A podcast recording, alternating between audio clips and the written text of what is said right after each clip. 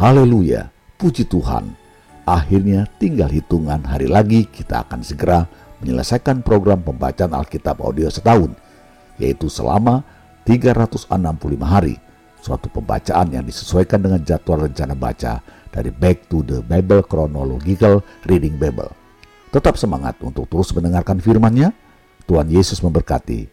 Inilah mendengarkan firman Tuhan hari ke-341. Kisah para Rasul pasal 20 Ayat 1 sampai 3. Setelah reda keributan itu, Paulus memanggil murid-murid dan menguatkan hati mereka. Dan sesudah minta diri, ia berangkat ke Makedonia. Ia menjelajah daerah itu dan dengan banyak nasihat menguatkan hati saudara-saudara di situ. Lalu tibalah ia di tanah Yunani Sesudah tiga bulan lamanya tinggal di situ, ia hendak berlayar ke Syria. Tetapi pada waktu itu, orang-orang Yahudi bermaksud membunuh dia. Karena itu, ia memutuskan untuk kembali melalui Makedonia. Surat Paulus kepada jemaat di Roma. Roma pasal 1. Dari Paulus, hamba Kristus Yesus, yang dipanggil menjadi rasul dan dikuduskan untuk memberitakan Injil Allah. Injil itu telah dijanjikannya sebelumnya dengan perantaraan nabi-nabinya dalam kitab-kitab suci tentang anaknya yang menurut daging diperanakkan dari keturunan Daud dan menurut roh kekudusan dinyatakan oleh kebangkitannya dari antara orang mati bahwa ia adalah anak Allah yang berkuasa, Yesus Kristus Tuhan kita. Dengan perantaraannya, kami menerima kasih karunia dan jabatan rasul untuk menuntun semua bangsa, supaya mereka percaya dan taat kepada namanya. Kamu juga termasuk di antara mereka, kamu yang telah dipanggil menjadi milik Kristus. Kepada kamu sekalian, yang tinggal di rumah, yang dikasih Allah, yang dipanggil dan dijadikan orang-orang kudus, kasih karunia menyertai kamu, dan damai sejahtera dari Allah Bapa kita dan dari Tuhan Yesus Kristus.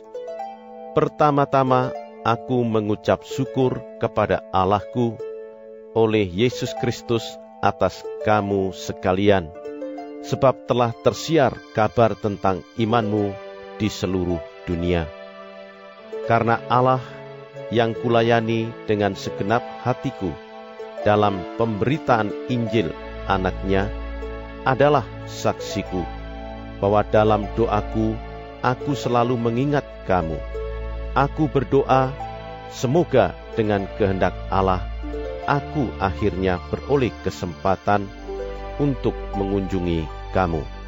Sebab aku ingin melihat kamu untuk memberikan karunia rohani kepadamu guna menguatkan kamu, yaitu supaya aku ada di antara kamu dan turut terhibur oleh iman kita bersama, baik oleh imanmu maupun oleh imanku. Saudara-saudara, aku mau supaya kamu mengetahui bahwa aku telah sering berniat untuk datang kepadamu, tetapi hingga kini selalu aku terhalang, agar di tengah-tengahmu aku menemukan buah, seperti juga di tengah-tengah bangsa bukan Yahudi yang lain. Aku berhutang baik kepada orang Yunani maupun kepada orang bukan Yunani, baik kepada orang terpelajar maupun kepada orang tidak terpelajar. Itulah sebabnya aku ingin untuk memberitakan Injil kepada kamu juga yang diam di rumah. Sebab aku mempunyai keyakinan yang kokoh dalam Injil, karena Injil adalah kekuatan Allah yang menyelamatkan setiap orang yang percaya. Pertama-tama orang Yahudi, tetapi juga orang Yunani. Sebab di dalamnya nyata kebenaran Allah yang bertolak dari iman dan memimpin kepada iman, seperti ada tertulis, Orang benar akan hidup oleh iman. sebab murka Allah nyata dari surga atas segala kefasikan dan kelaliman manusia yang menindas kebenaran dengan kelaliman. Karena apa yang dapat mereka ketahui tentang Allah nyata bagi mereka, sebab Allah telah menyatakannya kepada mereka. Sebab apa yang tidak nampak daripadanya, yaitu kekuatannya yang kekal dan keilahiannya dapat nampak kepada pikiran dari karyanya sejak dunia diciptakan, sehingga mereka tidak dapat berdalih. Sebab sekalipun mereka mengenal Allah, mereka tidak memuliakan Dia sebagai Allah atau mengucap syukur kepadanya. Sebaliknya, pikiran mereka menjadi sia-sia dan hati mereka yang bodoh menjadi gelap. Mereka berbuat seolah-olah mereka penuh hikmat, tetapi mereka telah menjadi bodoh. Mereka menggantikan kemuliaan Allah yang tidak fana dengan gambaran yang mirip dengan manusia yang fana, burung-burung, binatang-binatang yang berkaki empat, atau binatang-binatang yang menjalar. Karena itu Allah menyerahkan mereka kepada keinginan hati mereka akan kecemaran, sehingga mereka saling mencemarkan tubuh mereka. Sebab mereka menggantikan kebenaran Allah dengan dusta dan memuja dan menyembah makhluk dengan melupakan penciptanya yang harus dipuji selama-lamanya. Amin. Karena itu, Allah menyerahkan mereka kepada hawa nafsu yang memalukan, sebab istri-istri mereka menggantikan persetubuhan yang wajar dengan yang tak wajar.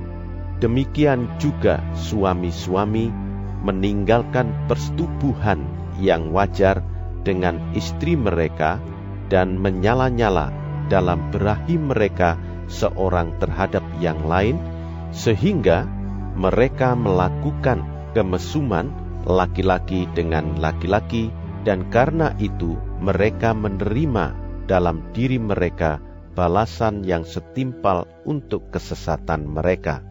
Dan karena mereka tidak merasa perlu untuk mengakui Allah, maka Allah menyerahkan mereka kepada pikiran-pikiran yang terkutuk, sehingga mereka melakukan apa yang tidak pantas, penuh dengan rupa-rupa kelaliman, kejahatan, keserakahan, dan kebusukan, penuh dengan dengki, pembunuhan, perselisihan, tipu muslihat, dan kefasikan.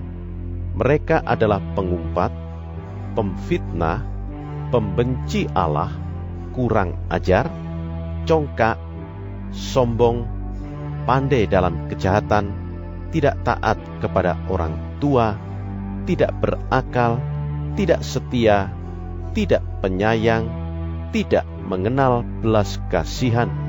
Sebab walaupun mereka mengetahui tuntutan-tuntutan hukum Allah, yaitu bahwa setiap orang yang melakukan hal-hal demikian patut dihukum mati.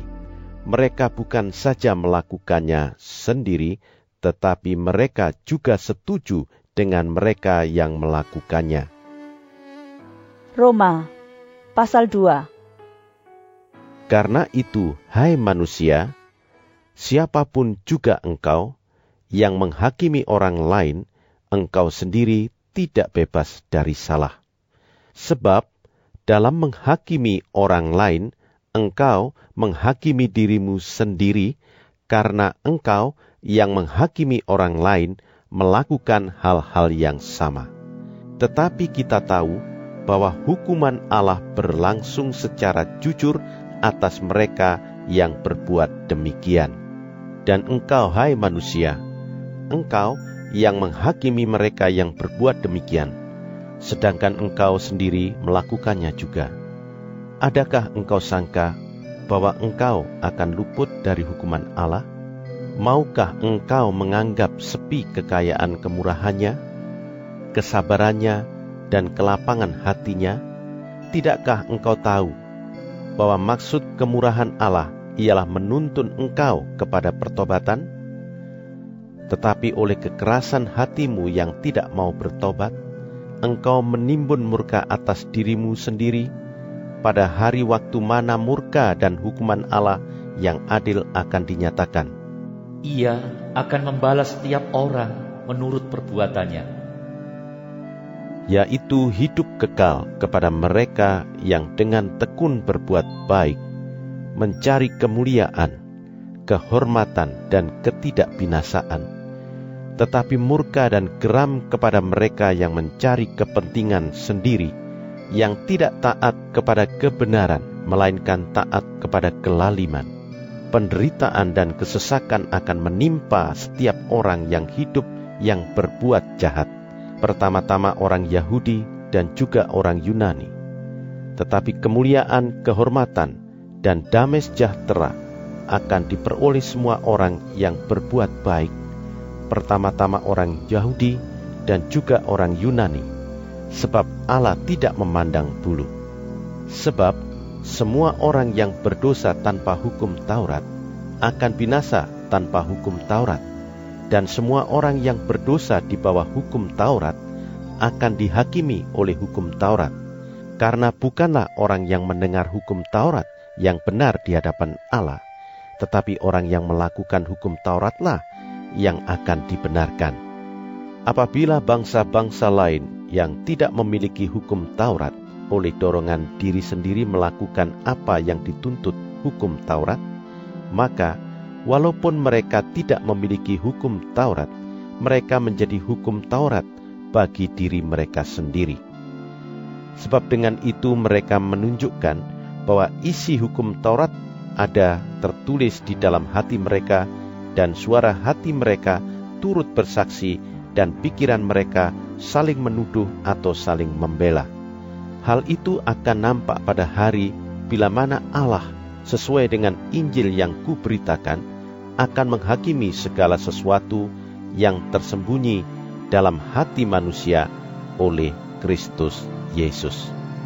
Tetapi, jika kamu menyebut dirimu orang Yahudi dan bersandar kepada hukum Taurat, bermegah dalam Allah, dan tahu akan kehendaknya, dan oleh karena diajar dalam hukum Taurat, dapat tahu mana yang baik dan mana yang tidak, dan yakin bahwa engkau adalah penuntun orang buta dan terang bagi mereka yang di dalam kegelapan, pendidik orang bodoh, dan pengajar orang yang belum dewasa, karena dalam hukum Taurat engkau memiliki kegenapan segala kepandaian dan kebenaran.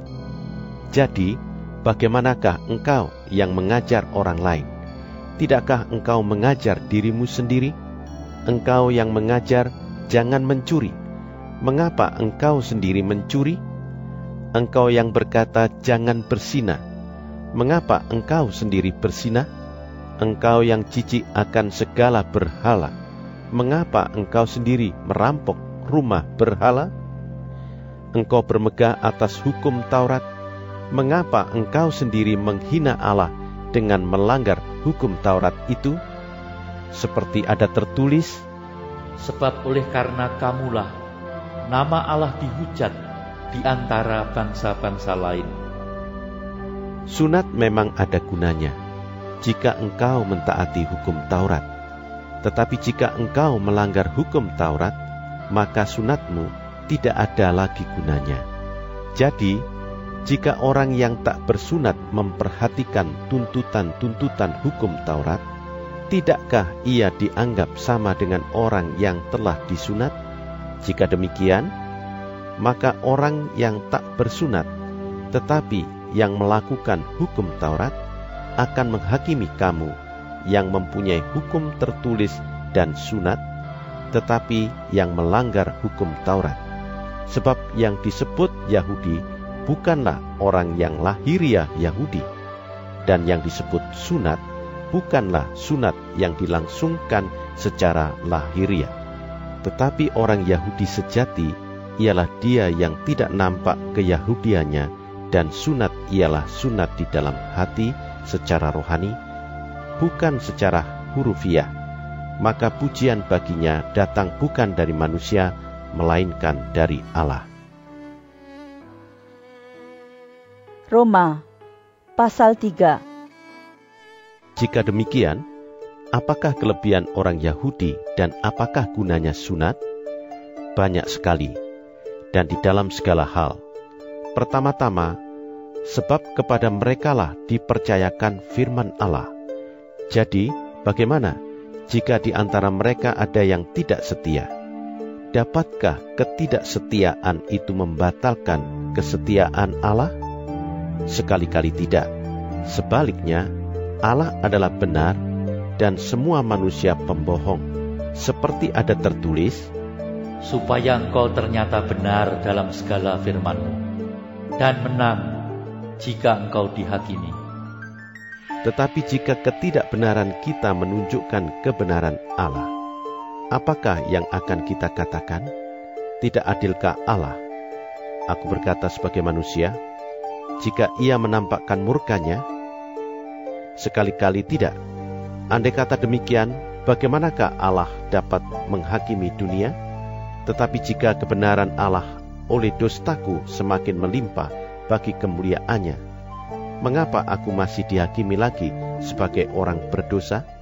Bukankah tidak benar fitnahan orang yang mengatakan bahwa kita berkata, marilah kita berbuat yang jahat supaya yang baik timbul daripadanya orang semacam itu sudah selayaknya mendapat hukuman.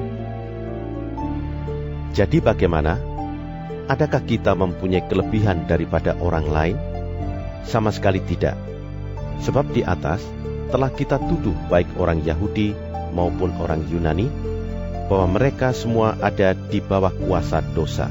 Seperti ada tertulis, Tidak ada yang benar, seorang pun tidak tidak ada seorang pun yang berakal budi. Tidak ada seorang pun yang mencari Allah.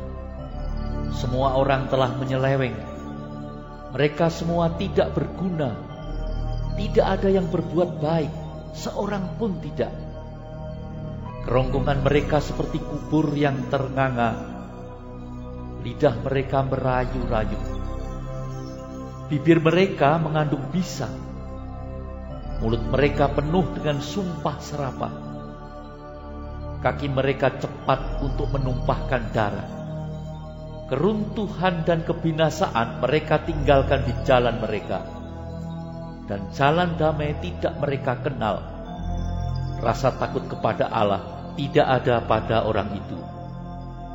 Tetapi kita tahu bahwa segala sesuatu yang tercantum dalam kitab Taurat ditujukan kepada mereka yang hidup di bawah hukum Taurat, supaya tersumbat setiap mulut dan seluruh dunia jatuh ke bawah hukuman Allah.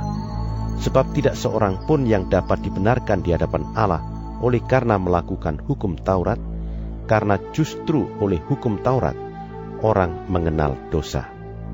Tetapi sekarang, tanpa hukum Taurat, kebenaran Allah telah dinyatakan, seperti yang disaksikan dalam kitab Taurat dan kitab-kitab para nabi, yaitu kebenaran Allah karena iman dalam Yesus Kristus bagi semua orang yang percaya. Sebab tidak ada perbedaan, karena semua orang telah berbuat dosa dan telah kehilangan kemuliaan Allah, dan oleh kasih karunia telah dibenarkan dengan cuma-cuma karena penebusan dalam Kristus Yesus. Kristus Yesus telah ditentukan Allah menjadi jalan pendamaian karena iman dalam darahnya.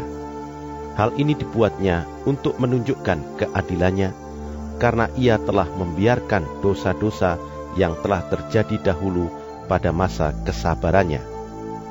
Maksudnya ialah untuk menunjukkan keadilannya pada masa ini, supaya nyata bahwa ia benar dan juga membenarkan orang yang percaya kepada Yesus.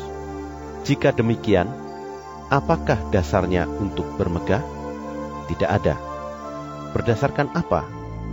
Berdasarkan perbuatan? Tidak, melainkan berdasarkan iman. Karena kami yakin bahwa manusia dibenarkan karena iman dan bukan karena ia melakukan hukum Taurat? Atau adakah Allah hanya Allah orang Yahudi saja? Bukankah ia juga adalah Allah bangsa-bangsa lain? Ya benar, ia juga adalah Allah bangsa-bangsa lain. Artinya, kalau ada satu Allah yang akan membenarkan baik orang-orang bersunat karena iman maupun orang-orang tak bersunat juga karena iman. Jika demikian, adakah kami membatalkan hukum Taurat karena iman? Sama sekali tidak. Sebaliknya, kami meneguhkannya. Tetap semangat untuk terus mendengarkan firman-Nya. Tinggal beberapa waktu lagi kita akan segera menyelesaikannya. Sampai jumpa esok hari. Tuhan Yesus memberkati.